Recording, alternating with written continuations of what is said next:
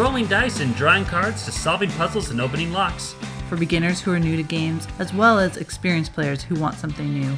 Let us take you through the exciting world of gaming and help you design a great gaming get together. We're your hosts, Lauren and Greg, and Friday is game night. Happy Friday, everyone! In this episode, we'll talk house rules. For the dice roll, we'll list games you can play without actually owning a copy. And of course, we'll give our escape room report and our Friday favorites. Lauren, I don't know if you've heard about this, but mm-hmm. sometimes the rules of games can be stupid and they need to be changed. And sometimes your evening isn't proactive to the rules or the regulations of that game. yeah. We've talked a lot about, you know, some games take a long time, you need to dedicate a lot of effort and like energy to them, you know, or like a huge block of hours, you know. Other games only work good for some players and not other players. But sometimes you just really want to play that game, but you know it's not going to be ideal. So thankfully, there's a phenomenon called house rules that you can use to tweak and build and augment the games so they can best suit you.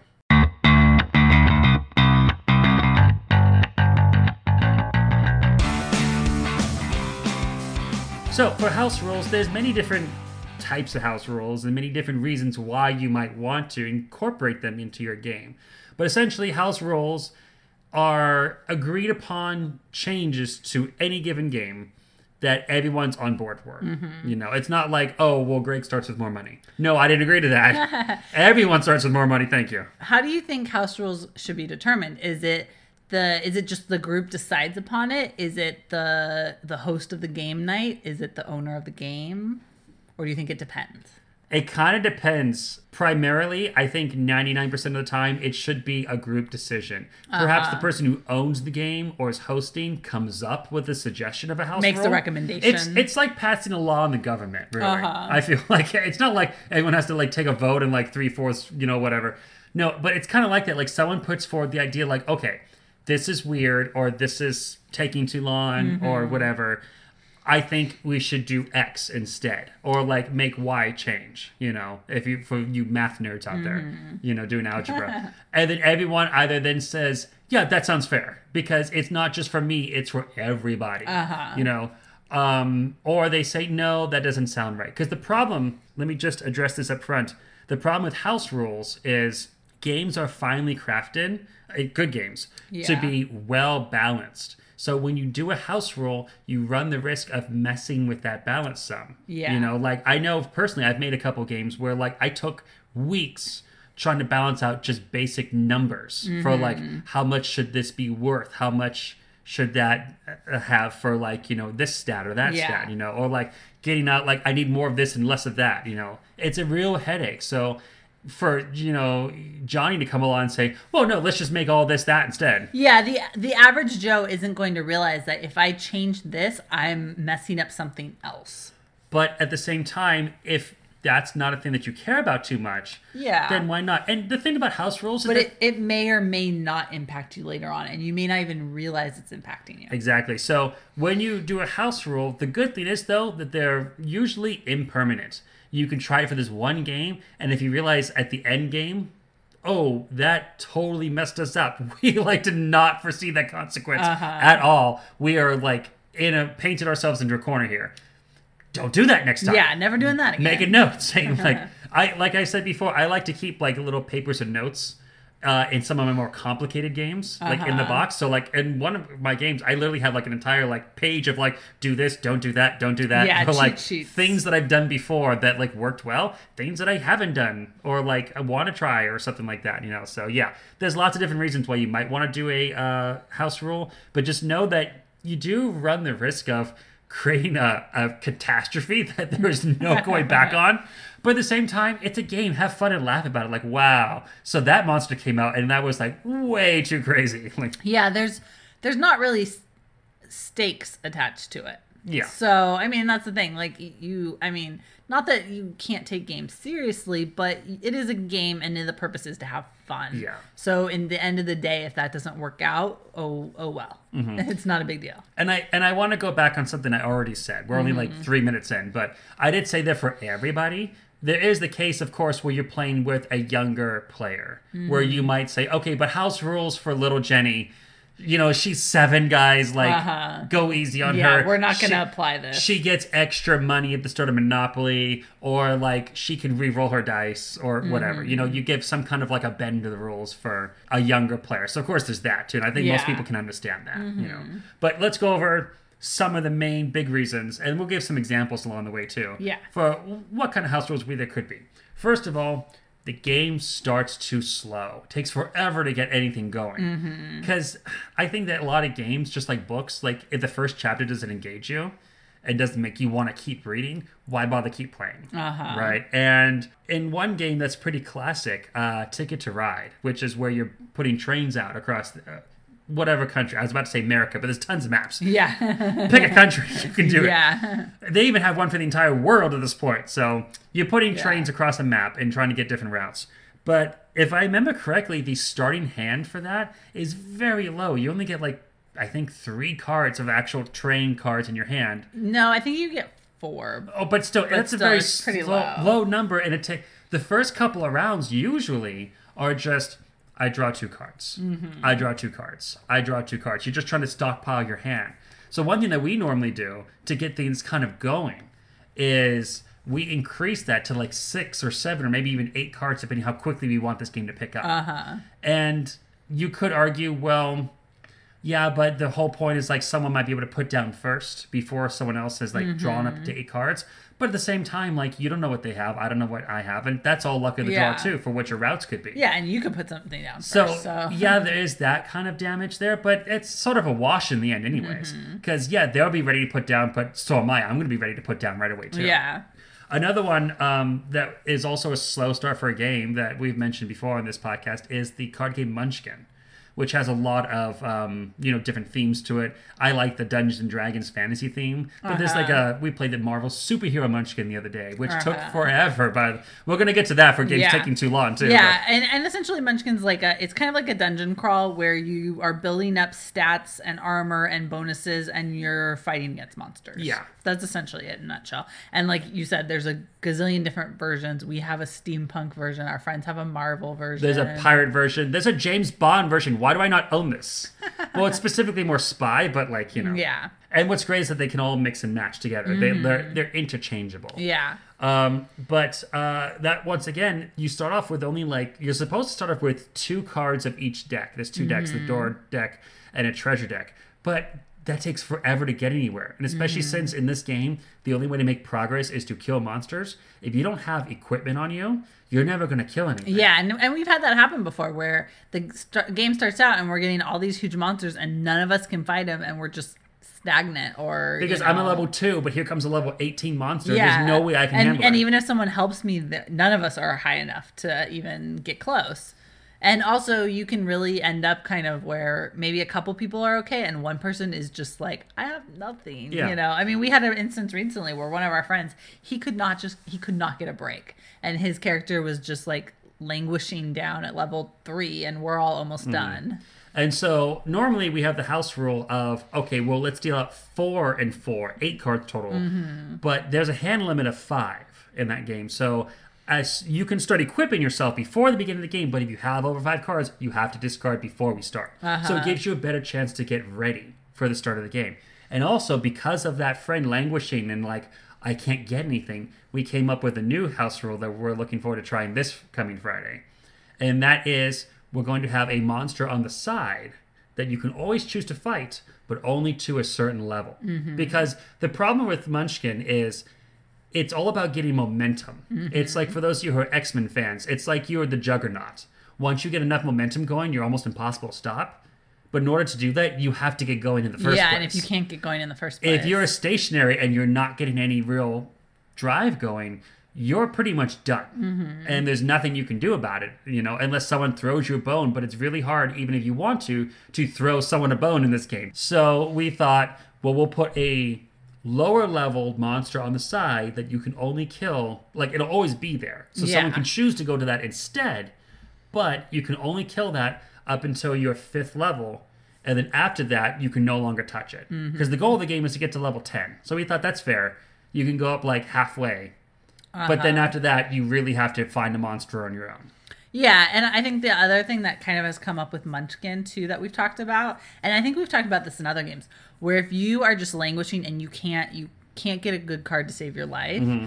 Um, you can actually mulligan your entire hand. Yeah. And you have to. I think the good thing about that kind of house rule too is you have to get rid of everything. You have to throw all of it away. You can't cherry pick and say, "But I want to keep this one." No. No, you have to. If you're going to do it, you have to get rid of everything and hope you get some good stuff. I mean, you may not still, but it's the risk you take. Mm-hmm. And it's just sometimes it's worth that risk, you know, because I'm just because you might get something that actually helps you. There's even a few cards in the deck that just tell you you go up a level, Mm-hmm. and that can be a godsend in a case like this where I'm sitting here at still at level one. We've been Uh-huh. playing for 45 minutes and I've made zero traction. at least that gives you something, you know. Yeah, but the issue we have had with recently with Munchkin is we had a game that would not end. Took forever. And we were all getting to the point where we were all kind of annoyed with the game and we were kind of like, just let somebody win. Yeah, because you have to get to level 10. Mm-hmm. But you can be much stronger than a 10 with all your bonuses. I have a plus 4 sword and a plus 9 helmet, and I have this other monster that fights next to me and all this stuff. It's like crazy math. It keeps adding and adding and adding. Mm-hmm. Yeah. Like I said, you're getting out of control like locomotive here in terms of how much power you have. But the problem is that when someone's about to fight a monster to win the game, it's like chess, where everybody has to do everything within their legal power in the game to stop you. You like even if we were best friends the entire game, I have to. I'm sorry, honey, I have to do this. Yeah. I have to play this card that says that you don't win this fight. You know, whether it's a the monster disappears, or I make the monster impossibly strong, or I make you weaker. Uh-huh. I have to play some kind of card that says that you don't win. And we got to a point where we were in this vicious cycle where out of the five people we had in game night, three were on the precipice of winning. They were all level nine, including myself. And it's just a monster would come up and then like, oh, it got you know, stopped. Someone stopped me from winning. Or like I was at one point I had a monster in my hand. I'm like, oh, as long as it gets my turn, I can end this game. But just before me, our friend Melissa pulled a card that said everybody loses a level. So I go down. So So I'm back. not on the winning level. Yeah. Yeah. And I, I do think, you know, we were playing um, Munchkin Marvel. And I do think Really one of fun, the, by the way, Yeah, but I do think one of the problems with that one is you can beef up your character so much Mm-hmm. that like everybody can kind of mess with everybody and and it's really you know it's really easy to defeat the monsters but the the other thing i think maybe we should think about with that game is i think part of the problem is we are not screwing with each other enough we wait until that end because we're like well we have to have stuff to stop them Because we're so we're petrified not- about that like runaway train. yeah, but we're not trying to to mess with each other and stop each other throughout the game. Mm-hmm. So that's why we end up with kind of getting to the end and just throwing everything at each other and we have all these people who are on the precipice of winning. Yeah. And I think maybe we actually need to play dirtier. Yeah. So Which sounds silly, but that's true. But that's how Munchkin works, you know. Mm-hmm. But so for a case like that, we came up with the rule for next time. We didn't do it this time. We didn't think about it. But we came up with the Uh-huh. rule for next time that we set a time limit for Munchkin. Of it's only going to go for an hour because this time we played for like what was it three hours? yeah, and like that? we had not planned for that to be our only we game. had like four games picked out for that evening. Like we're going to play Munchkin, then we're going to play Mysterium, then we're going to play this, and if we have time, we... no, Uh-huh. it was all Munchkin. Yeah. and we have kind of this interesting like conundrum right now because we have someone we've have like some new people who've joined Mm-hmm. game night. And so we're like oh you've never played mysterium? We should show you mysterium. Like we have all these games that we want to show them. And mysterium if you're curious is kind of like a version of clue almost but Mm-hmm. like much better where you're actually a ghost giving people clues about who committed the murder but you can't say anything. You can only give it to them in like like pictures. artistic picture cards that they have Mm-hmm. to interpret to mean, oh, I see the yellow in this card means Colonel Mustard kind of thing. Yeah, exactly. And so we have like all these games that we want to show her.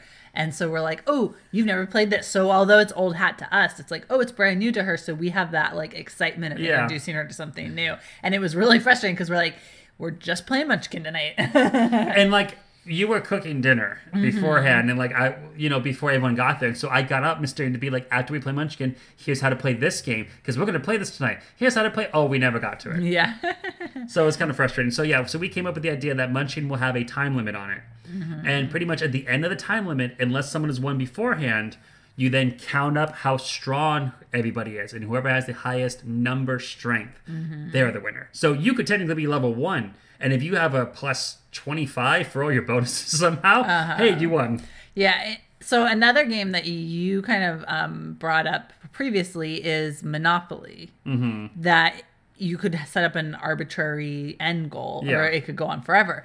But what most people don't know about Monopoly, this is a common mistake, is Monopoly actually does have a time limit. Mm-hmm. Does and it? people don't follow it. No. There's actually like a 45 minute rule or Are something. you saying that there is a that the house rule for Monopoly is to It's just an keep actual playing? rule. Yeah, yeah, exactly. Like the house rule of let's end it at an arbitrary time is actually a real rule that people don't realize. And yet the unofficial house rule of keep playing until everyone's done is not a Mm-hmm. Yeah, real that's- rule. It's that's a house, house rule. rule. Yeah, That's exactly. funny.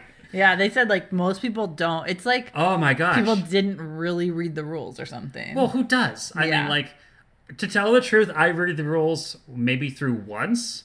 To like Mm-hmm. fully understand it, but like the first time is like just for the gist of it, and the second time is like okay, but I didn't understand this one part. Mm-hmm. But if it's something that's a small number, like mentioned once, like oh by the way, this only goes for forty five minutes, I'm not gonna catch all that. yeah, Plus, then the name of the game is very misleading because Monopoly means you own everything.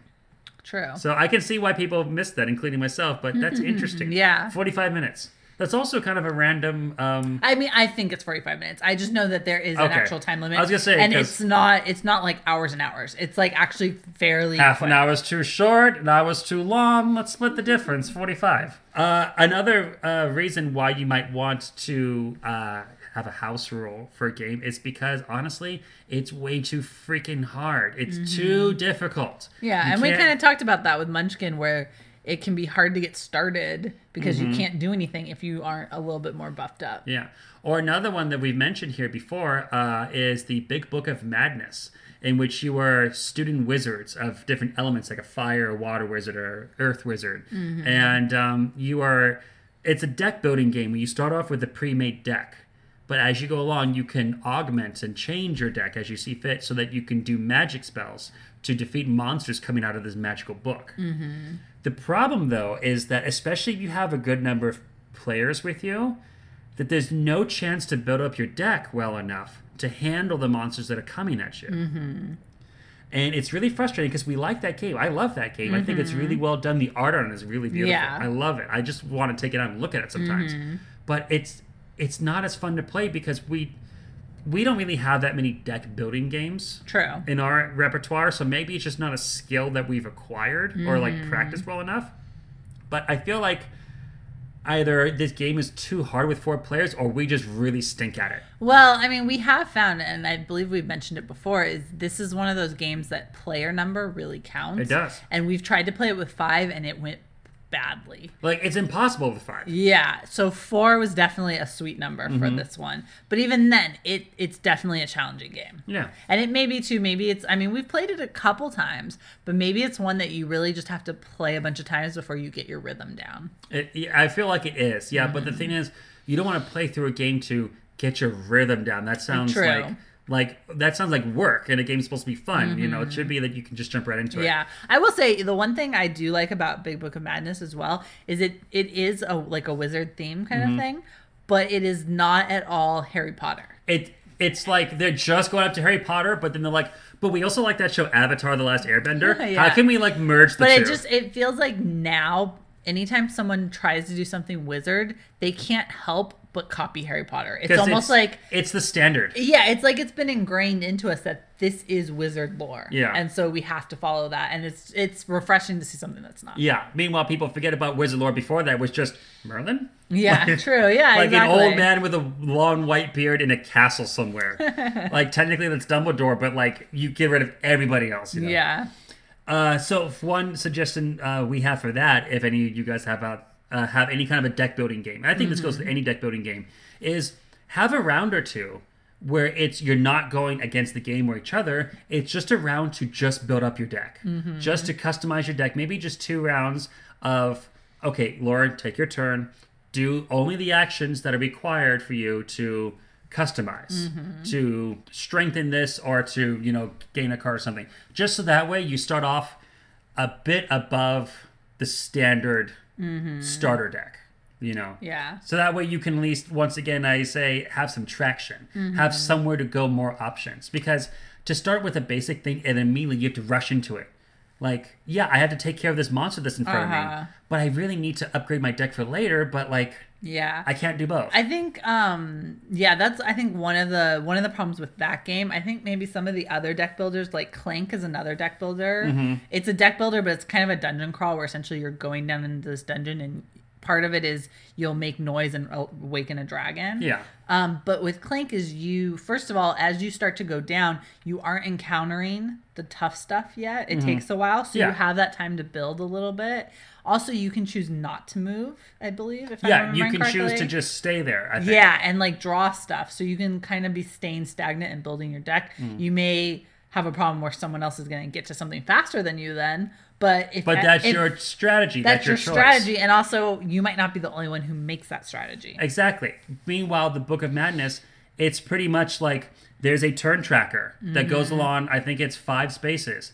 At the end of that, if you haven't beaten the monster, bad things happen to everybody. Yeah. And even along the way, if you hit certain turns and you haven't done stuff to beat the monster, bad stuff happens. The- it's Mm-hmm. yeah. constantly punishing you for not being quick enough. Uh, yeah. The the other fun thing though, I will say for listeners about big the Big Book of Madness is um it's a cooperative deck builder, Yeah. which is kind of I think unique. I would say I don't know if it's, you've encountered it's very that. uncommon. yeah because although you are built you're building your own deck, you're also working with one another where you're like guys. Do you think I don't have a lot of fire? Do you think I should get more fire? No, Greg's got fire covered. Get water. I think we need water. Oh, there's never enough water in that game, in our opinion. There's never enough water for what Yeah. you need. Anyways, um, so yeah, so definitely ways to make the games easier. Mm-hmm. Whatever you can do, give yourself a head start. Yeah, especially if you're looking for a casual game night Mm-hmm. where you you know you just want to have fun or you don't want something to be too serious that Yeah. night. Or if you're talking about any other basic board games like Monopoly, you just, you know, make it easier. Everyone starts off with more money than they normally would, Mm-hmm. you know. Or, you know, you start off with more of whatever resource. You know, I mean there's tons and tons of different games that have resource Yeah, things. We're not gonna go through every single one Yeah, of them. and and we don't technically have very many of those. We have deck builders, but we don't have a lot of resource. I would like some more research. There's a few on my list, so we can talk Mm-hmm. later. You know, maybe we can get some Stone Age in here or something. That's one that's been on my radar for a while. But yeah, we'll we'll get there eventually. So, Greg, what about if a game is too easy? We've talked about too difficult. Yeah. But what if it's like too easy? What what do you do then? Oh, I I love playing this game. I love doing what I call handicaps onto myself. You know, like purposely making it harder. So one thing you can do is um, you can limit your number of options. You know, you can say I can. A lot of games nowadays, what they'll do is they'll give you here's your list of all the options you can do, and you can do this four times. You can go back to the same list four times and uh-huh. choose whatever. So you might say, okay, well, no, I can only do two things. Mm-hmm. Or you might say something like, I can only do each option once. And then, like, I can't go back to that same option, which is uh-huh. really hard, you know? Yeah, and we've also mentioned. I mean, we've we've been mentioning Munchkin a lot, but um, you and I, especially if we play Munchkin, just the two of us, Mm-hmm. sometimes we won't play to ten. We'll play to like twelve. Yeah, you because you we set the bar higher. yeah because we leveled up so quickly that we're like it's kind of stupid to do ten. Like we should do higher. It is, yeah. Um, there, there's lots of ways to uh, sort of make it more challenging for you, you know. And you can even take a rule that's already existing and bend some more. Like um, um, one example that I uh, thought of, and actually I came upon this just because this is a question that comes up. So we have the Ticket to Ride Europe edition, and in the European edition, there's actually these tunnels that are some routes, not all of them, but they have these little metal brackets around them. And how those work is if you want to lay your trains down, you have to first flip over the top three cards of the deck. And if they match the color you put down, you have to pay more money. Mm-hmm. Because it's like you're digging through like extra hard rock and like you mm-hmm. couldn't quite Yeah. cut through. And if you don't have the money, then you lose your turn. You mm-hmm. know. So one thing, but the thing is that it's three cards no matter how long the route is. If it's two things long, still three cards. If it's eight long, it's still just three cards. So one idea that uh, I kind of thought of is, ooh, what if you flip over as many cards as there are spots the route? Spots. That would so, definitely make it harder. There's one route on there that's like in Northern Europe, like Mm-hmm. from like Scandinavia to well, I forget what. But um, it's like eight cars long, and it's impossible to get like that many of the same color. But if you get it, then like it's like 25 points. You go like go a quarter of the way around the board. Uh-huh. Big boost. But can you imagine if like you had to flip over eight cards and like pay even more? Yeah. Like no one would get it, you know? Yeah, no, I think I, I think if I was playing it, I wouldn't even try. I'd be like, nope, not going that like way. yeah so maybe that's like once again see we talked about at the beginning like there's kind of a downside of things Uh-huh. no one would go there but can you imagine if you did get it you'd be like oh my gosh you got like super lucky or like wow you had a lot of cards to hand Yeah, because that's the thing. Sometimes with those, you're always taking a risk, but sometimes you get lucky. sometimes it's nothing sometimes it's all the cards Yeah, and you're like, nope, can't do it. Mm-hmm. um other things that sometimes people want to do uh house rules just to make things different you know not necessarily make it easier or Mm-hmm. True. harder but just a change of pace It's a know? good way to refresh an old game. Yeah. Uh, one thing that's great is um, for the game Pandemic, they actually have mods online that are officially licensed uh, by the creator of different ways you can play. And I'm not talking about the Pandemic Legacy, where they've actually gone like created Oh god, I stickers. can't even imagine They, to. where they've created like stickers and like permanent changes. Yeah. No, if you have just the base board, they actually have uh, two different scenarios of like, okay, and they even tell you like you can just get some pennies and Mm-hmm. like put the pennies on these countries, and those countries are officially like off Yeah. limits, Uh, or like stuff like that, you know. And so it's kind of like almost like a modification that you can do on top of the game. Yeah, and the, and I think that I mean I'm not going to say that's super common for games, but like another game I can think that does that is um, Cards Against Humanity has like a bunch of kind of like random rules. If Mm-hmm. you read if you read through the rule book, they're like you could also do this. Like Yeah. one of the rules is they call it Rando Calrissian, and the idea is you have like this fake player who's putting in. Mm-hmm. So that way, say if you have three people, you're also putting in a fourth card. Which is usually just the first card off the top of the deck. Yeah, and so and if that if that person win, like that person knows almost is playing, and sometimes he wins. There's been times that real. we've lost to random chance. Yeah. And I was like, what is happening? And sometimes it's weird because you're like, oh my god, this is so funny. This is like the perfect card, and it turns out nobody played it. It was random. and you look around like, whose card was that? really? like random? yeah. Like cricket, cricket. You know? yeah, exactly. But yeah, so sometimes like games actually have some ways of that they recommend to mix things up that aren't necessarily they're they're not house rules, but they're not official game rules. Yeah. One that I actually love, and I wish I could.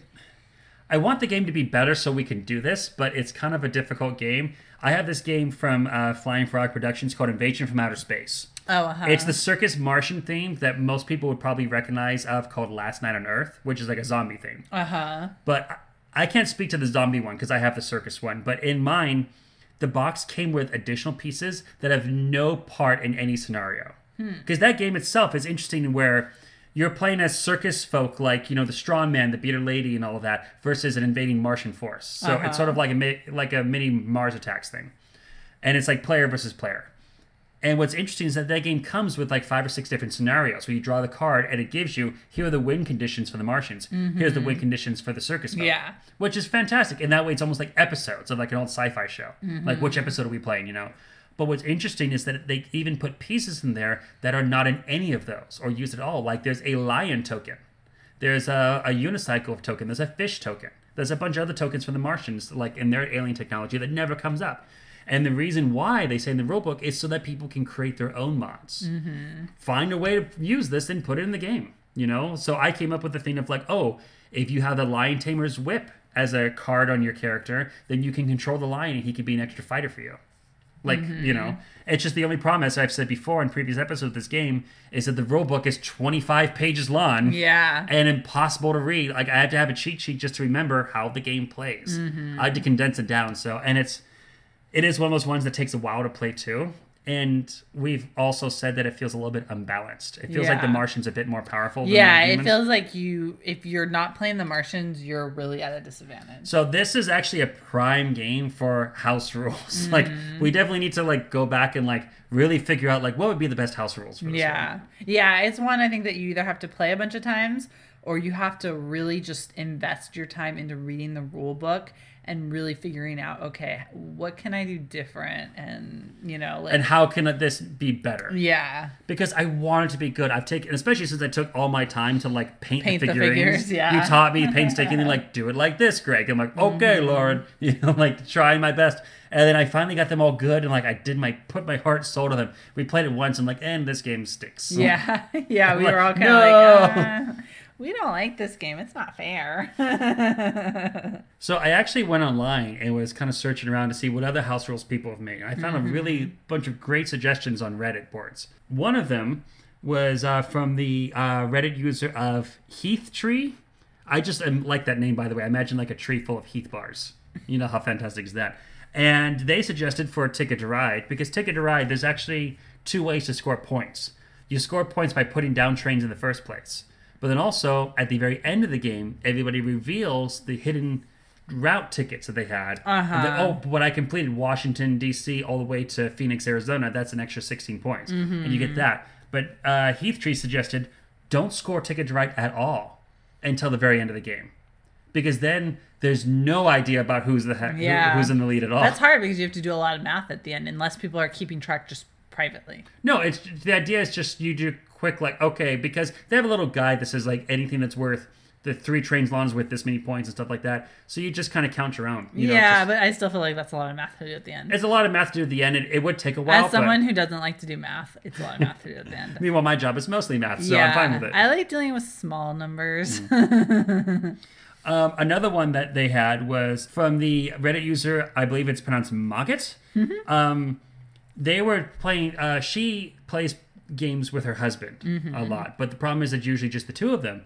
And she said that one game they love to play is Pandemic, but they can't get enough people to join them really. Yeah. And that's the game where you're wiping out viruses across the globe. Uh-huh. And uh, she said, "Oh, like one thing that we do is that each of us has control of two different jobs, Mm-hmm. and with your one pawn, you can choose to switch back and forth on each turn as to which one you are." I thought that's kind of a cool little Uh-huh, thing, yeah. Especially if you don't have like enough players, like that's a cool mod. you Yeah, know? yeah, because definitely. I mean, there's there's plenty of two player games out there, but there's so many games that are more than two player, and it would be very frustrating if you didn't have that group to play those. Yeah, definitely.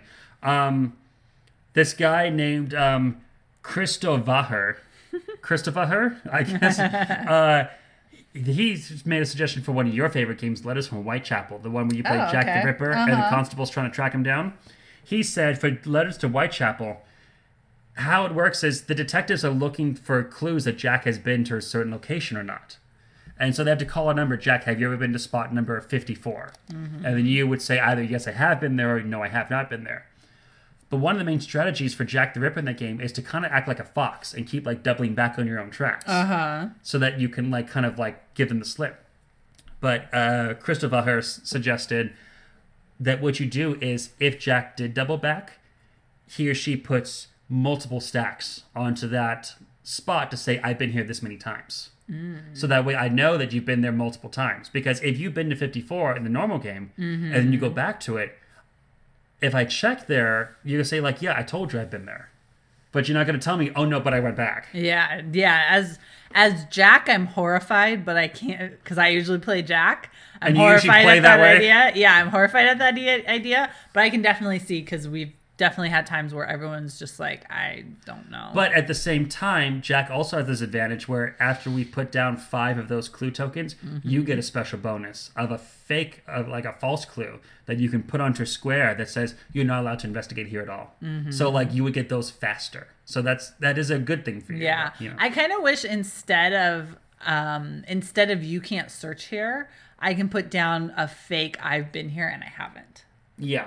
Like that I feel would be but I it might be really unfair. Well, it kind of acts like that because by you saying "don't go looking here," You're going to assume I was there. yeah. So like you could put it way off in like left field. Well, yeah, but if I did that, it would be too obvious because you know. Well, no, I'm not saying like across never- the board, but Yeah. I'm saying if we're at like a fork in the road where you could have gone like, left, going- right, or yeah. straight, and you put one to the left, guess where I'm going to go investigate? True, to true, the true. left. Yeah. Unless I think, okay, she knows that I know. we go down that whole rabbit Yeah. hole. That's Yeah, the good thing about that game. It's very much like you have to get inside Jack's head. Yeah. And it's usually like a group of like three to five people all going like, but what would Lauren actually I know. do? And the scary thing is, they're they're getting better at figuring out Yeah, what I would do. you need to stop playing Jack and let someone else have a turn because Yeah. we will figure you out. We're gonna figure out what your bank password is next. You know, like yeah, the I hmm, will what say. would, would Lauren use her birthday or her address? Yeah, I will say uh, Letters from Whitechapel is definitely one that can run too long. So a It- house rule because each each round can take a long time and there's a lot of rounds. Well, the only reason for that is because the detectives really have to think about Jack's turn is very quick Yeah. usually, but the detectives really have to like, okay, what could he have done? Mm-hmm. Where could she be? What are our best choices? So yeah, those turns take a forever. But I mean, as Jack, go get a drink. Yeah. yeah, because usually I know, like, I'm here and I'm going to go here next unless they do something crazy. Like, this is the route I'm taking. Mm-hmm. It's like when you and I play games, but like magnified, because usually I am the one who hems and haws over every little Yeah. decision, and you're like, I'm done, go. okay. yeah. If you did that, oh my gosh, come on.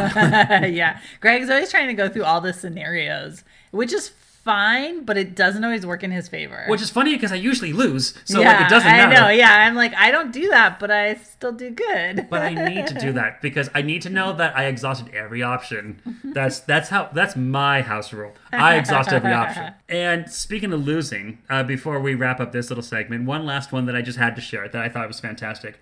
This comes from the underscore Squire. the Squire. Uh, they said when you're doing a game night and you're planning to play multiple games that night, like how we were with Munchkin but didn't get to it. Uh-huh. Whoever comes in last place gets to pick two board games to be up for suggestion for the next game to play, and then everyone votes between those two.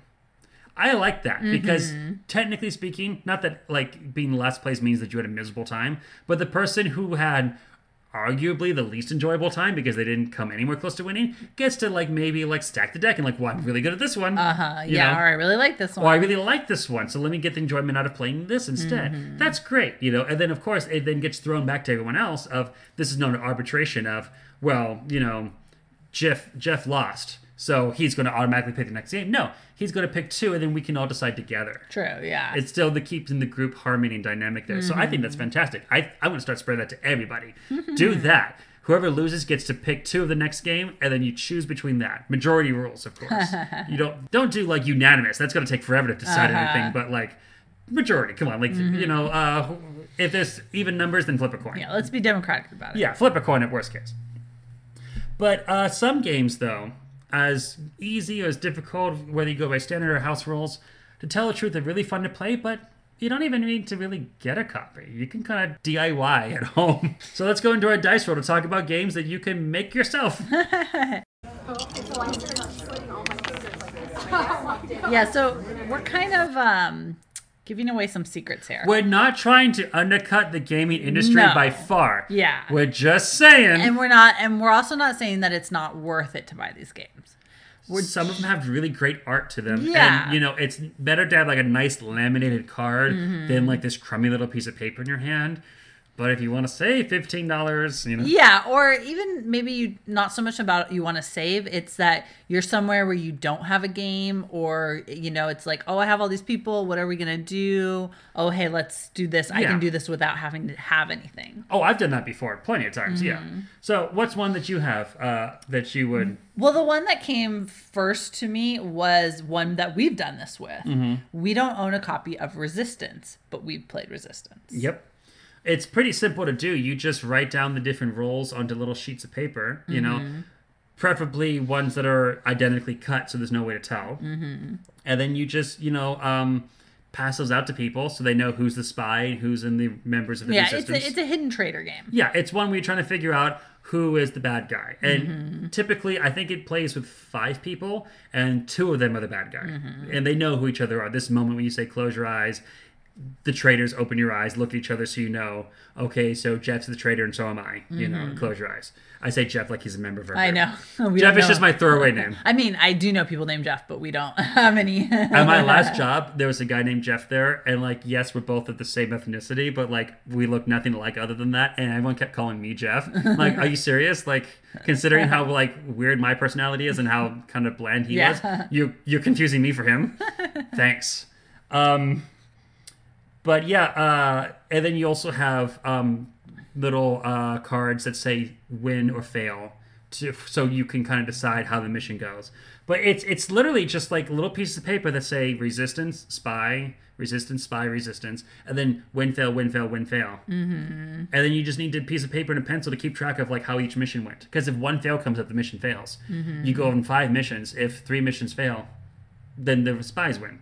It's simple as that. Yeah, basically, it's like just look up what the how the game plays and what the rules are, and you don't need the actual cards to do Mm-hmm. Yeah. it. That's why you can do it on paper. Yeah, and like there's been times where I've been wanting to play this game with people, but like I don't have a copy with me, you know, Mm-hmm. whether because I n- didn't have one yet or because I left it at home. But it's like, but I know how to make this now. Yeah, and it's one of those like, oh, we have the numbers. Let's do something different. Give me give me ten minutes and a piece of paper and a pencil, Mm-hmm. and I can do this. You know. Um, another one uh, that is kind of similar that you could do is it's also uh, a social deduction game is Werewolf. Mm-hmm. You know, I mean, I even had my six and eight year old nieces play this game with my family when I went to go visit them last year, and like they didn't use any paper. And yeah, as long as everyone understands how the game works, and you have some kind of a token system to pass out to prove like I'm the wolf versus I'm the villager or I'm the hunter or whatever. Even if you don't want to get that complicated, it's pretty easy to play. Yeah. you know, you just have to have some kind of a secret uh, almost like lottery system to determine this one person is it, s- but secretly it. Yeah. One of the other ones that um, we actually had shown to us at a game night uh, by a uh, by a member who only visited us like once or twice, but um, it's a game called Chameleon. And how Chameleon works is everybody in front of them has a hidden word, except for the chameleon who has nothing in front of him. It just says you are the mm-hmm. chameleon. And so everyone has to have a conversation about this hidden word, and the chameleon has to try to pass off like he knows what you're talking about. So one of them can be like Disneyland. Mm-hmm. So I can go, Lauren, isn't this just such a fun place to be? And you'd be like, yeah, it is. Like looking at me all suspiciously, like, does he know, or is he just assuming that any place is a fun place to be? You know. Meanwhile, I'm looking at your answer like, do you know that's a fun place to be, or are you just saying yes to me to just agree yeah, and look just agreeing. just yeah. Mm-hmm. to be agreeable, you know. But then once you say something like, "I sure am happy here," okay, you said happy, happiest place on earth. But then again, fun could just mean happy as well. So, Yeah, aren't you just saying the same thing I said? but then one person might say like. I wish there was more kids here. And someone says, "Yeah, me too." Oh no, there's tons of kids at Disneyland. You need to like stop Uh-huh. Chameleon. So it's a, it's kind of a social deduction game of trying to catch someone in like a little lie, you know, which is a pretty fun little thing. Mm-hmm. Yeah. He called it something else. I think there's another version of it, something like Secret Agent or Yeah. something.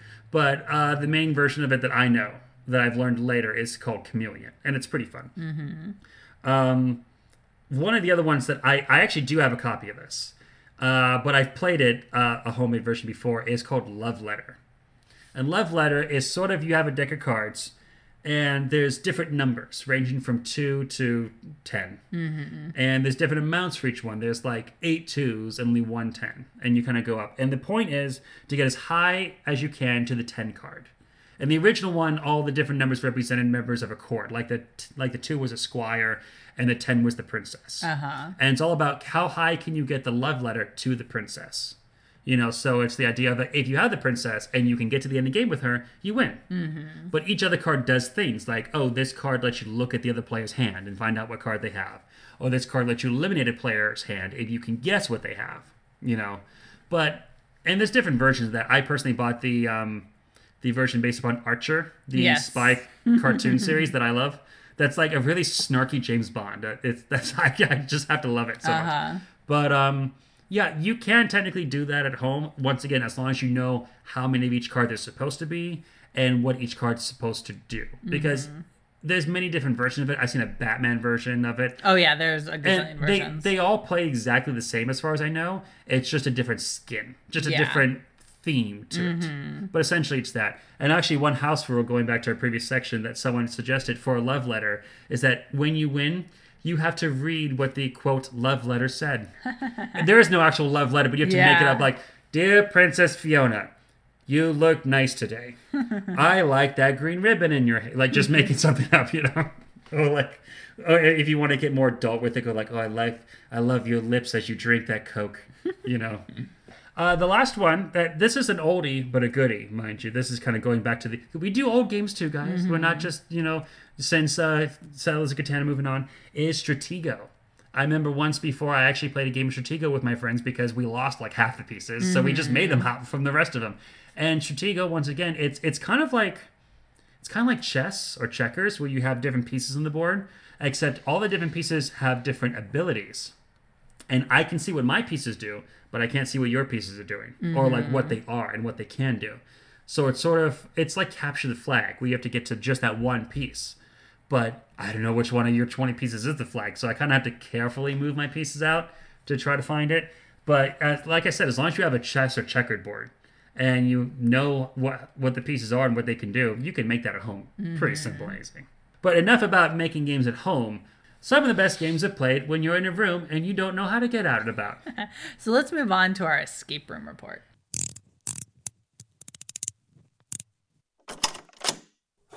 So for this month, we're talking about um, an escape room that we actually we took a weekend off and we went down to San Diego. We took a road trip. Yay! Yeah. And so while we were down there, because we love escape rooms, we just had to play a room down there. We couldn't help ourselves. We were itching for it. Yeah, really. And we had never, you know, I mean, San Diego's not that far from us, but I mean, you know, it's it's a good hour, hour and a half drive away from It's us. not something we're gonna do every day or every week. Yeah, and we have there's plenty of escape rooms down there, and we've yet to play any of them. So we were like, oh, we really want to do a room down here. We we felt obligated to. We We felt are in the town. to. We've heard good things. Let's check it out.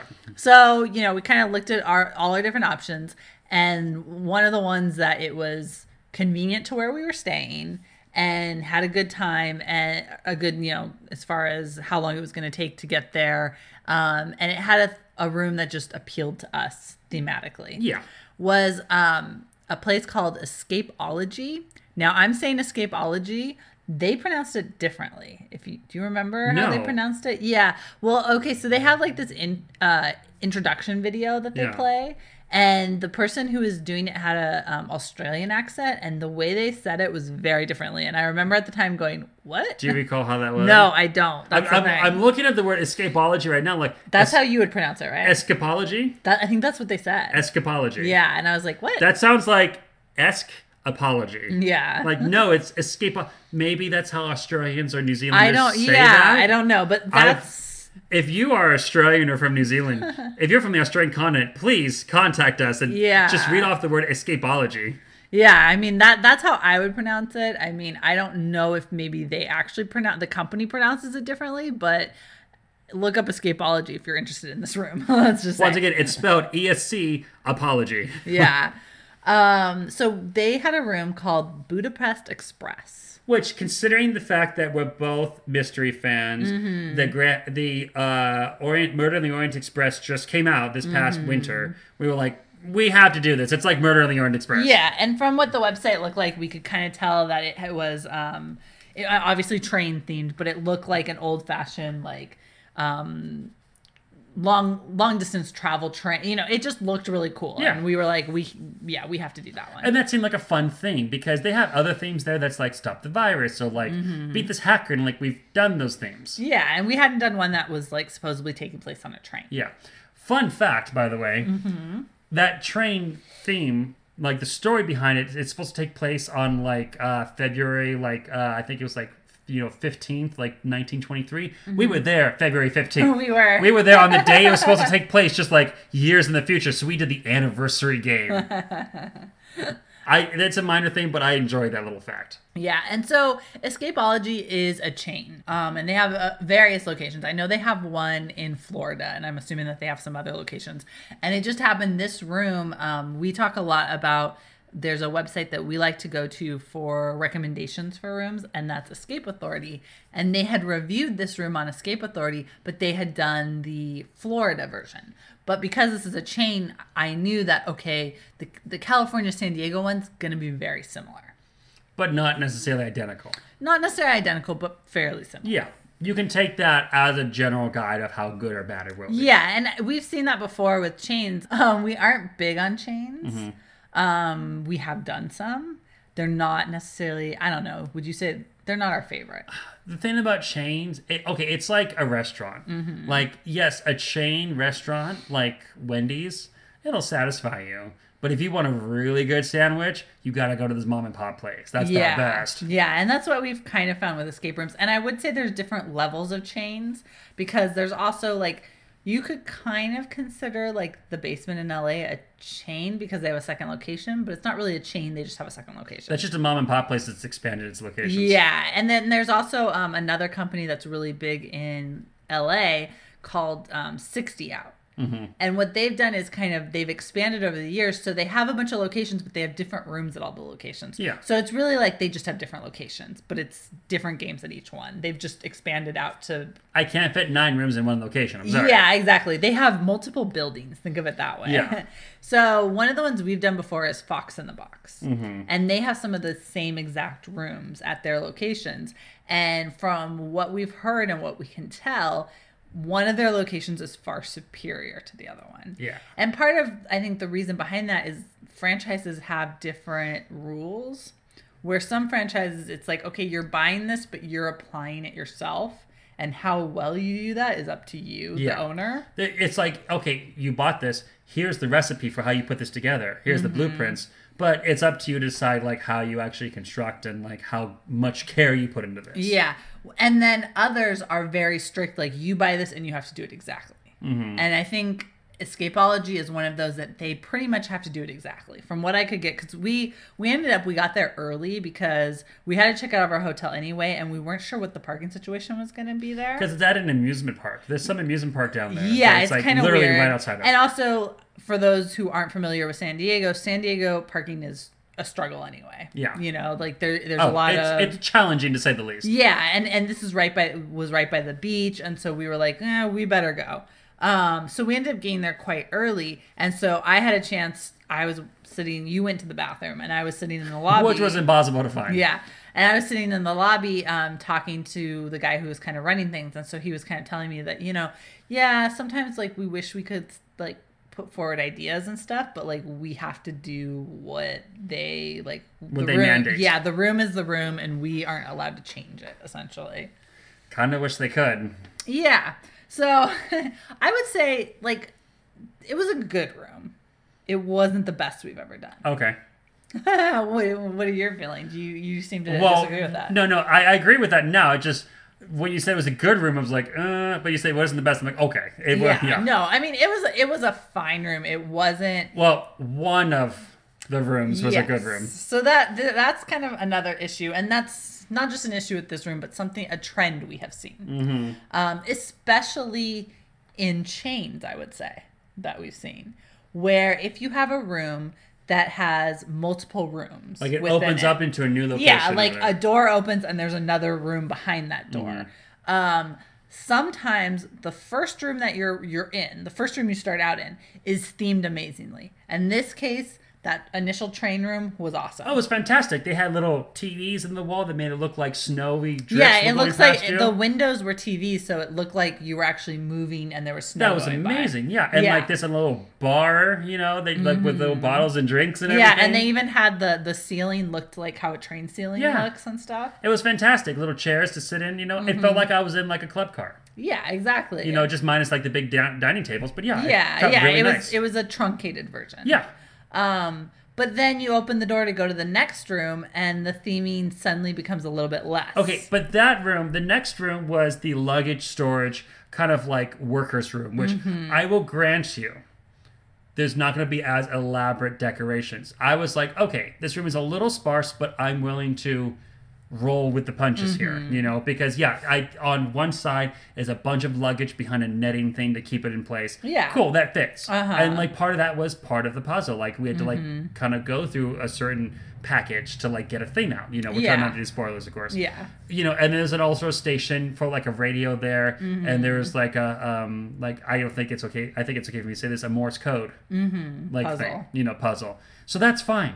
But then the third room, it's literally a tiny white room, no bigger than probably most people's closets downstairs. You keep the vacuum cleaner Uh-huh. with a bunk bed, like not even like the top thing, just like Yeah. a like bunk. Yeah, and not With- even like a bunk that anyone could actually sleep in. Yeah, it's like a bunk for like um of a child. Yeah, it's the idea of a bunk. It's the idea of a bunk. By by scientific definition, this is a bunk. You know, with like uh, a piece of paper or like poster like on the wall for like a clue for something, you know, Mm-hmm. and then that's it. There's like literally nothing else in the room. I think there's maybe a desk, but no chair there. So it's not like this is like a servant's quarters or anything. Mm-hmm. Yeah. it's like it's a bunk, a desk, and the rest of the room is just white, Mm-hmm. like like a really pale, like you know, like oh, this room was like just constructed. We just put the drywall up. Who cares? Yeah. Yeah. And that's, you know, it was like we went from great theming, it got a little bit less, and then it got even less to where by the third room, it was like they didn't really try. The theming, okay, out of on a scale of like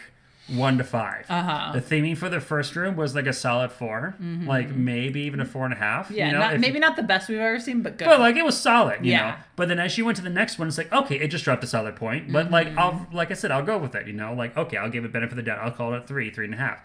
But the last room, this is a one. You didn't try. You didn't like try, did, yeah. did all your money go to the TV screens for the first room? I know, right? like where'd the money go? Yeah, and what's funny is um this they had a really impressive like intro video. Oh, yeah. And they actually have a really impressive timer that it's your timer, but also it shows you if you've used a clue before and Mm-hmm. everything. Like it's actually really interactive and kind of cool. So that I was like, "Oh, major kudos on that." But yeah, then it was like, "Okay, where what what happened here?" You know? Yeah, it's it's very frustrating. You know? Yeah, and we've seen that before. You know, there's there's another room where it was like supposed to be like a bunker, Mm-hmm. and we got into the second room, and it was literally just all painted black, and that was like kind And of we're like, the first room was amazingly done. It had like camo netting on the ceiling, and Mm-hmm. like everything was perfectly on theme. I was like, this room is amazing. yeah, Like, yeah, some of the puzzles felt a little like shoehorned in, but the theming of the room in general was Mm-hmm. great. Second room, oh, so I see that you wanted to paint it black, yeah, like the sun, you know. yeah. There's another chain, um, this Exodus chain that we've done, and we've done a couple of their rooms. Mm-hmm. And I would say this is something very common that happens in their rooms too, where you'll go through multiple rooms, and the rooms will get less sparser and sparser as you go along to where the last room there's just something thrown into the corner you know And it's like, wow, thanks for trying. Yeah exactly It's like they got bored and like, oh, I just want to go. can we-" Yeah. Listen, it, it's 4:45. Just throw it in the corner. Like we gotta go. We gotta go. and like it is fun to get in a room and then find out you open a door and there's more rooms beyond that Mm-hmm. but like that novelty alone of going into another room is not enough Yeah, like and also like the other room has to have a purpose if you set up a pattern of like every time you open a door, you're gonna be slightly more disappointed. Yeah. I don't want to open the next door. I want to stay in this world. you know, it's kind of like, oh, like, hey, you're reading a book. Each chapter gets a little bit worse written. yeah really by the end you'll be disappointed At the end, I'm like, why did I read anything past the first three chapters? yeah yeah Like, Um, I will say so. Like we said, the one thing that's difficult about this location is that they are kind of like right, like literally, they share a parking lot with, with a an amusement, park. kind of like an old boardwalk amusement Yeah. park, sort of. and there was tons of people wandering over, like, "What is this? Can we- Yeah. let me, let me. How many tickets does it take? Like, no, it, it doesn't work like yeah, that. Yeah, it was funny. I've never been because, like I said, we got there early, so we were kind of hanging out in the lobby. I will say this location. The lobby was Um, really cool themed. The lobby is amazing. The outside is amazing. The curb appeal on this escape room is the best I've ever seen. That's why a lot of people come in and saying, "What is this?" Yeah, a lot of people, but I've never been in an escape room where they had so many people just walk up. Like I've never had that. It was so weird. You know, usually the only people who show up are people who like are the in the next game or something. Um a couple things I will say. One is this is one of those rooms that they sort of have a sliding scale that when you book, they cut it off. So you are not paired with strangers.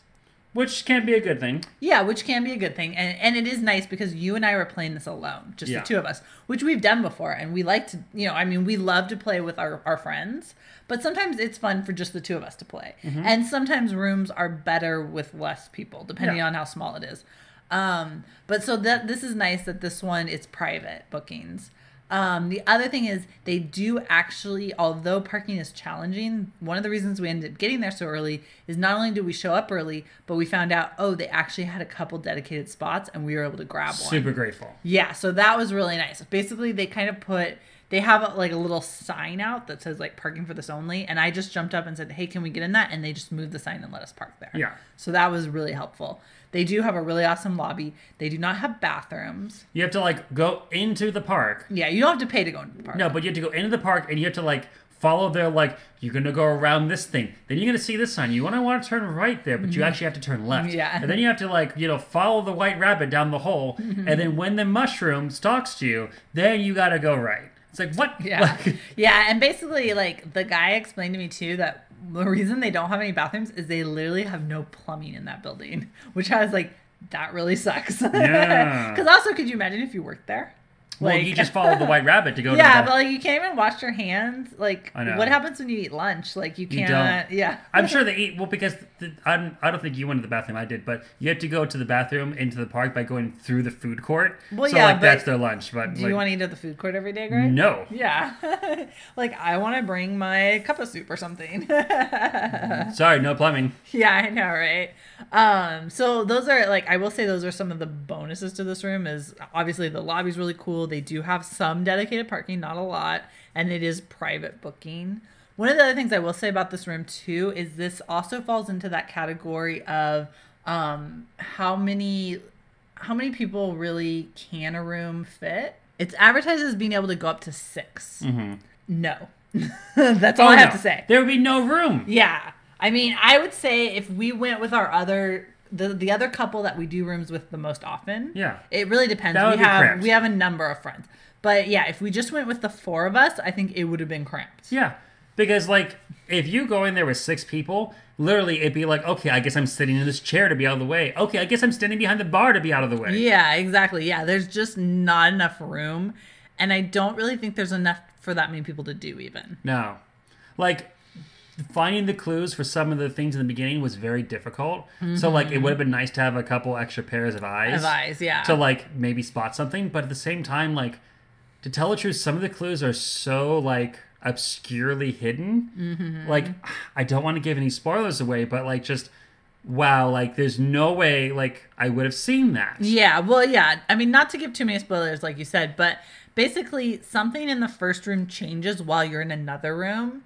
And when you come back, there's no way you really would have seen that.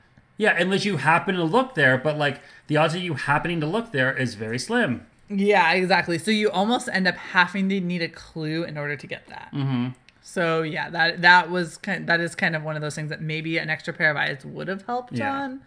Um, but yeah, there's just not enough room, and I, it's kind of hard. Like, I want to say, um, there's been there's times when if a room says it goes up to an exorbitant amount of people, I'm always a little hesitant. Because how much is there for just two people to do that? Yeah, like, if- is it going to be way too much? Yeah, well, yeah. If a room says it goes up to ten, I'm always like, ugh, like that seems like an awful lot of people. So are they just trying to like squeeze as many people in so they can get as much money as possible? Maybe. You know, but then there's some rooms that it make like the basement. I think goes up to twelve. But like in But that room, there's a lot to do. There's a lot to do. It's a very big room, so there's a lot of space.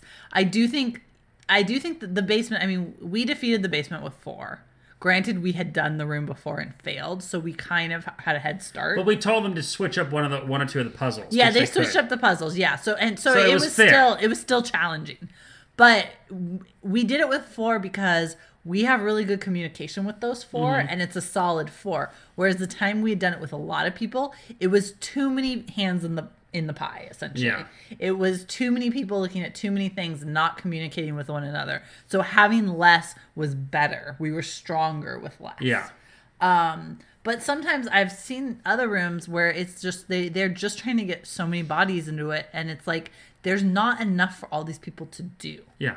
Like, or there's not enough space. I mean, we did one, we did a mobile escape room once, and I Oh, think that one, I think that one went up to six as well. no, there's no way you can fit were- three in there. Yeah, maybe three. But even and even then, I think any more would just have to sit on sit on one of the chairs and not do anything because there just wasn't enough. Just like shot from the thing. What have you tried this? Did you did you move that? Turn the knob. yeah. Okay, do you want to get off your butt and try it? Well, I can't because Jim's in my way. Yeah, and especially if the room's very linear, which this room was somewhat linear, I think. Yeah. And so it makes it hard because if, if it's linear, there's just not enough for everyone to do. Exactly. Whereas if people can be working on separate things, then okay, you can you can justify that. If it's more like a web where like, yeah, you could be working on this while I'm working on this while she's doing that. That's fine. But this one, you have to solve the puzzles in order, otherwise you will make no traction. yeah, exactly. Like the only thing that's not linear about it is like there's some clues along the way to help you with the final puzzle, but like you can always just like at the very when you get to the final puzzle, go back and find those again. So like there's no real yeah, it's all 100% linear. Yeah. And let's talk about the most hated puzzle of that room the Morse code. Yeah. I kind of have, I'm kind of anti, I, well, I shouldn't say, I'm not anti Morse code in escape rooms. Mm-hmm. I am anti having to listen to Morse code Yeah. in escape rooms because I feel like there's certain skills that just the general population is not very good at. Mm-hmm. It's sort of like um, I know they've talked about. You know, there's they they call them I guess like puzzle boxes, where it's a box that you have to like move all these little parts in Mm-hmm. order to get it open. Not everyone's very good at those. You are. I'm good at those, Yeah. but not everyone's good at those, and it's a very particular skill that just not everybody has.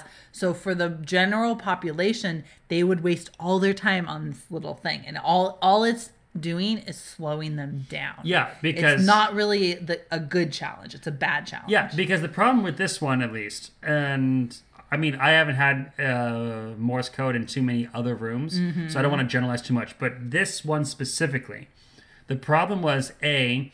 Honestly, the volume was like really loud. I couldn't find a volume control. Maybe there was one, so let's let's actually strike that from the list. okay, Uh-huh. but in my opinion, the volume was, was a bit loud. Yeah, um, so let's go for the real A. A, the entire message has to go through all the way before Mm-hmm. it repeats back. If in like listening to Morse code, if I'm trying to get down like what's one word, like it was easy enough to tell where one word begins and the next word ends. That's fine. They were doing like enough of a space there for Mm-hmm. Yeah. Mm-hmm. me. Okay, now it's the new thing. Beep beep beep beep beep beep beep. Okay, now it's a new thing. Beep beep beep. You know, like Yeah. that. But if I'm trying to catch one thing and then I miss that, I'm trying to like remember like what's okay. That was that three dots and a dash or two dots, two dash. Like i'm trying to remember like Mm-hmm. like I'm trying to count like okay, it's three dots and one dash, but where does the dash go with the three dots? You know, because that matters. Mm-hmm. And then while I'm trying to figure that out, it's already starting for the next thing. I'm like, well, I just lost that train of thought. yeah, yeah, and that's what that's then- what I've had a problem with Yeah. too as well with Morse code. Is in the time it takes me to tell you what it is, it's starting, and I'm like, I, I can't talk in And- here. I can't talk And and then listen. the problem is that like it takes forever to get back to that one that you just tried to figure out and Yeah. Mm-hmm. got halfway through. So like there's no way to do it, you know, like in one smooth run unless you're like literally trained by the Navy or something to do Morse code, like you're not going to get this. you know? Yeah, and I mean it's it's good for something to be challenging, but like you end up it becomes just a time suck. It's not so much a challenge as it's just time consuming busy. And work. that's my other problem B for this is that at least in this example, it was meant to be a time suck because the message was so long. yeah, and it didn't need to be. Like it like I won't spoil what the actual message Mm-hmm. says. Like I'm not going to give you the actual answer. But essentially, the message was saying to open the door, use this number. yeah. It wasn't those exact words, but I will tell you this: it's that long. Mm-hmm. It was as long as to open the door. The number is blank, Uh-huh. and like the only important part is at the very end. Yeah. Like you could easily condense that down to door code. Here you go. Yeah, or really you could just do the code even. or just the code even and then just hey we have x amount of numbers apply that to everything uh-huh. that's yeah. what we always do in escape rooms You- Exactly. you, have some numbers let's put it on everything Yeah, oh, I have three numbers. Oh, I have a lock that has three apply it to everything Yeah, even if it's got oh that was the other thing that infuriated me there's Oh, another yeah. puzzle in here i won't spoil what it is but it's a it's one of those letter combination locks it's supposed to spell out Mm-hmm. a word and it had five things on it and the answer was a four letter word with that space at the end Yeah, we hate those. We've with run a into blank that space before. at the end. I'm like, no. You either buy a lock that has four letters on it that spells that, or you get a five letter answer. Mm-hmm. Sorry, but that's dumb. Yeah. I hate that. That's another. I'm sorry, like. The room itself, like I said, was really well done for the first room, and then they kind of lost it. But the thing that really tells me that these people do not care enough about escape rooms in general to make it a worthwhile experience is that they're purposely doing time sucks. Mm-hmm. I, I looked at the leaderboard just before we started this, and some people say they got on half an hour. No way. like those people must have done this multiple times just to get the high score, or they like were employees or something, mm-hmm. or like they were told ahead of time. Because to get those ridiculous like time sucks that quickly, impossible on your first time. Like Yeah, I mean, even the the last puzzle is a logic puzzle. I have a headache from talking about this. Yeah, it's the- so frustrating. the last puzzle is a logic puzzle, and no, no, but that, I'm good at those. Yeah, but even like- that was time consuming. I admit, like, I'm good at those. I do those for fun on my lunch Mm-hmm. breaks. So, like, I saw that and I'm like, yes, I got this. but But the problem is, like, if you're not practiced with those, Mm-hmm. they have to give you this entire sheet to explain to you, like, here's how this kind of puzzle works. Okay, seriously, I have maybe five minutes left, and you have to teach me how to do something I've never yeah, seen. Yeah, and even then, even then, just not the teaching. It takes a while to gather all those those elements to it. So it, once again, it's a bit of a time suck.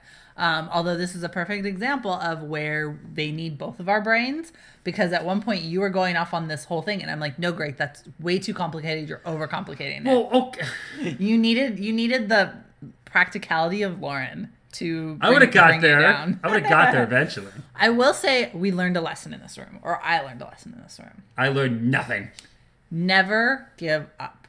We were Trust your instincts. no, we were so close to failing. We were. We were on the last puzzle. We had like two minutes on the clock, and I'm just thinking we're not going to get this. You know, and we've lost before, not very many times, but it has happened. And we don't like to lose. It doesn't mean I don't get mad. I'm not like, oh, this is a crappy room Mm-hmm. or something. But I don't like to lose. But I was just like, there's no way. But we did it. Yeah. You know, and we've we've had that a couple other times where literally it was the last second and we got out. But so it's just one of those like even when you're down at that, you know, two minute, one minute mark, keep trying. Mhm, because you never know. Keep trying until the bell rings. Yeah.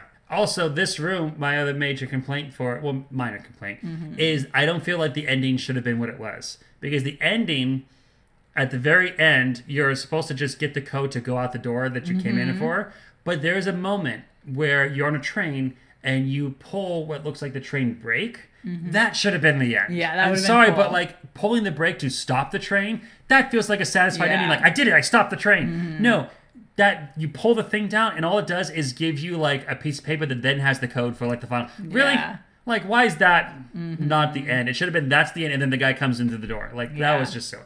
The other thing, correct me if I'm wrong, um, that I think would really have helped because, like, like we said, the beginning theming was good. Mm-hmm. There was no soundtrack playing that I can remember. No, like Maybe they, there if, was, if they had but- had like the constant low like chicka, chicka. Yeah, or sound of a train or something. Or I think- something, you I think that would have gone a long way too. Yeah, like, and we've seen that before. Like, there's that one horrible room that we did. We almost walked out on. That at least That the had- alleyway they had, had a good- decent soundtrack. yeah, It sounded like cars going by. Yeah, I kept getting confused. I was like, wait, is that in here or is that outside? I'm confused. Yeah, because it was that good. You know? Yeah. But in here, like, come on, like, I have a like Murder on the Orient Express themed murder mystery dinner party that gives me the train soundtrack to play in the Yeah. background while we're talking. Get get that, you know? Yeah, yeah. It was it was interesting because of some of the things were so great that they did theming wise, and they have such a great lobby. And like I said, that intro video was so well done and stuff. But then it was like, mm, why didn't you do this? You know? It just it felt like all their attention was put at the beginning, and then they just lost interest and or money, and it just slowly Yeah. kind of just died off. I mean, I would I would would be curious to maybe do one of their other rooms though to see how it compares. yes and no. But at the same time, I think if if we're because the only the only location I believe I don't think Escapology has a um, Los Angeles location. I think our our closest one, yeah, the closest one we have is um, San Well, Diego. We can go to San Diego, or we can go to Austin, Texas. yeah. Um, if I'm going back to San Diego, I'm not going to go back there first. No. I'm going to try a different location. Exactly.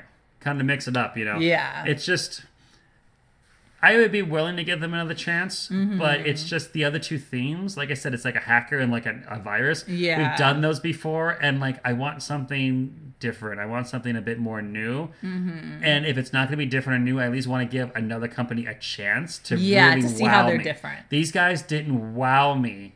Like okay, at first they did. That first one was amazing, but then the mm-hmm. wow was like, oh, so oh. Yeah. It's like it's like okay, it's like when you go to McDonald's and you see the picture of the Big Mac and you're like, that looks amazing.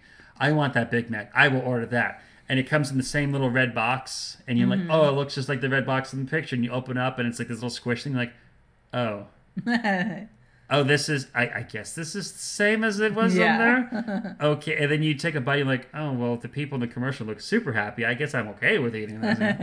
it's like that. It's like you know, it looks great at first, but then as you dig a little deeper, it's like, oh, this is kind of a bit more shallow than I thought it was. Mm, oh, it's like a blind date. They look great at first, and you get to know them, and they're really shallow. yeah yeah and i think i think shallow is a good way to describe this it looks great it's not bad it just doesn't have the depth no, you and know? it doesn't have any kind of real draw to want to come back. Yeah, exactly. Like we're kind we're kind of saying it's an okay room, but we're not gonna like highly highly recommend it. Yeah. I'm not gonna say, oh my god, you have to go go do. I this room." want it to be better. I really do. I wanted Yeah. this to be amazing. I wanted to blow my socks off. Oh And yeah, because I was just like, oh man, a train room, like this is gonna be awesome. Heck yeah. You know, but it just it started off strong, but that was like the best it got, you know. And then it, Mm-hmm. it kind of it blew all of its uh its, you know, wow and pizzazz at the beginning. Yeah. You know, and then the rest of it was like, and okay, so oh you're still here. I, I guess I'll make some puzzles for you. yeah. okay, so we've talked about an okay room, not our favorite, but let's move on to something that we can recommend. Our Friday favorites.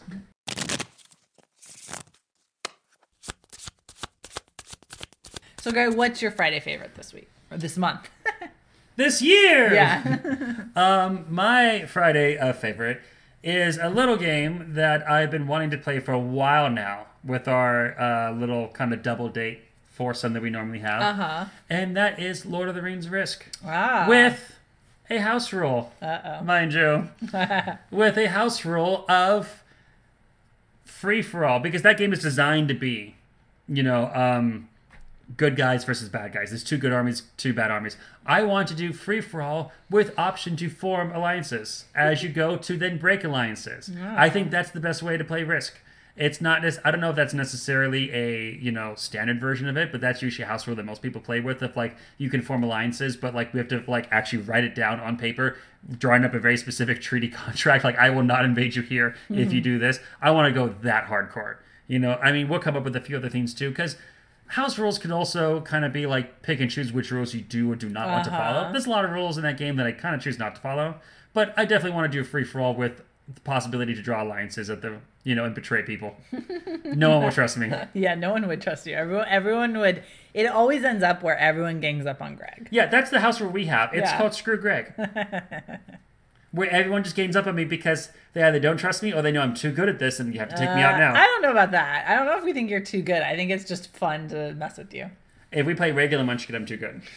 So you Because because you know no you know that I know the best combinations. Yes, true. But So you got to shut me down early, otherwise it's impossible. How about you, Lauren? Though, what's your favorite, uh, your Friday favorite? Um, well, surprisingly, you actually mentioned it earlier in the show. I Um, did. Yeah, and I didn't expect you to. Um, we recently had a chance, like we said, to break out um, Letters from Whitechapel again. And we were able to break it out because I recently, um, for my birthday or Christmas, I'm, I'm a December, Christmas. I'm a December baby. So sometimes I, I, you know, don't remember if which I got, you know, because they're so close together. I don't Yeah. remember which I got the gift for. But um, our friends actually got me an expansion to the game, and so this was the first time we got to bring that out.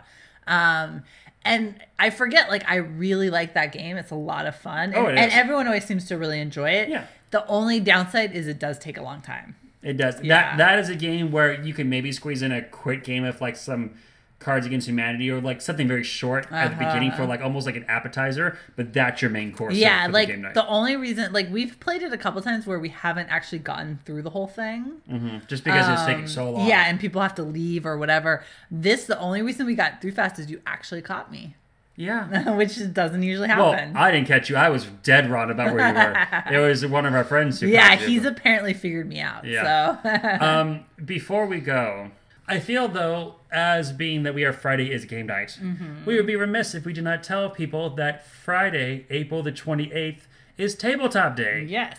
So you need to. Here's your homework assignment, everybody. We'll come back the first Friday of May once again to discuss Yeah, we'll our adventures. Our adventures. And I'm assuming, I don't know, but I'm assuming we're probably going to go back to the same place we were at last Yeah. year, which Uh, was um, SGC s- cards. So your homework assignment, boys and girls, is to go find a game store a local one. a local one that uh, would has tables for you to play games on and go go play a game with a new friend mm-hmm. because it's great because it's such a fun community everyone's very open and wants to share their hobby with each other Yeah. and you can go meet a new friend you can go teach them a new game you can learn a new game yourself Yeah. you know so and most people find out ahead of time of course you got you Yeah, gotta- um, mo- most game um, game stores will actually register that they're doing something. Yeah. So actually, if you just Google um, International Tabletop Day, you'll find the main. Um, I believe it's Geek and Sundry. yeah um, you'll find the main site for it, and they will actually let you look up your location and see if there's any rooms nearby doing something. Also, or if you just happen to be in them, ask them: Are you guys doing anything? Are you having free play? Something. They may maybe they're not doing anything official, but maybe they'll do free play. some some places will do that. Well, they'll actually have a sample board game that they'll get. So like, hey, have you ever played this? Mm-hmm. Yeah. Mm-hmm. We're gonna open a game so you can play this for free today, and then if you really like it, buy it. And if not, Yeah. then hey, you gave it a chance.